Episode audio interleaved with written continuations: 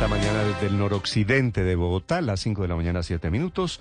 El ojo de la noche, Eduard Porras. Néstor, muy buenos días para usted, buenos días para todos los oyentes de Blue Radio. Aquí está la información con los hechos más importantes ocurridos en las últimas horas aquí en la capital del país. A esta hora nos encontramos en la carrera 96 con calle 68. Estamos en el sector de Álamos Norte, donde la Policía Nacional fue alertada por la misma comunidad por un fuerte y extraño olor que salía de una casa familiar y además por un ruido que no dejaba descansar a ninguno de los vecinos.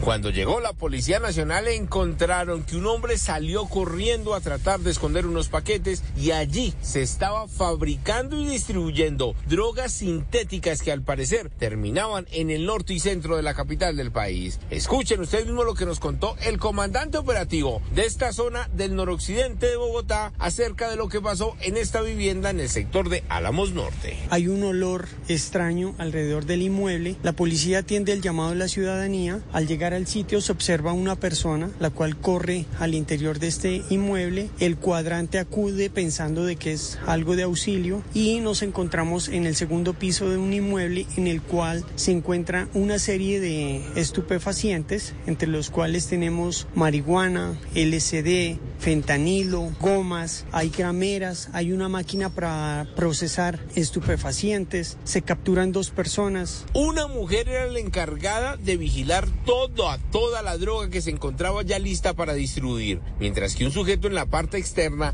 tenía un arma de fuego y era el encargado de verificar que las autoridades no llegaran a interrumpir la fabricación de los alucinógenos en el segundo nivel de esta vivienda. Los dos fueron capturados y entregados a la fiscalía pero además encontraron una libreta con muchos nombres que al parecer serían de los distribuidores de la droga aquí en Bogotá. Hablamos ahora de lo que pasó en Usaquén, la captura de cinco criminales que estaban haciendo de las suyas en un bus del SITP en el norte de la ciudad. Robaron a varias mujeres, emprendieron la huida en un taxi, pero fue un conductor de servicio público quien se percató de estos ladrones, la policía los persiguió, los capturó y dejemos que una de las víctimas nos cuente los momentos de terror que vivieron en el norte de Bogotá. ¿Dónde se suben estos delincuentes? ¿Cómo los roban ustedes? Nosotros íbamos por la novena con 105 en la altura del puente que está ahí.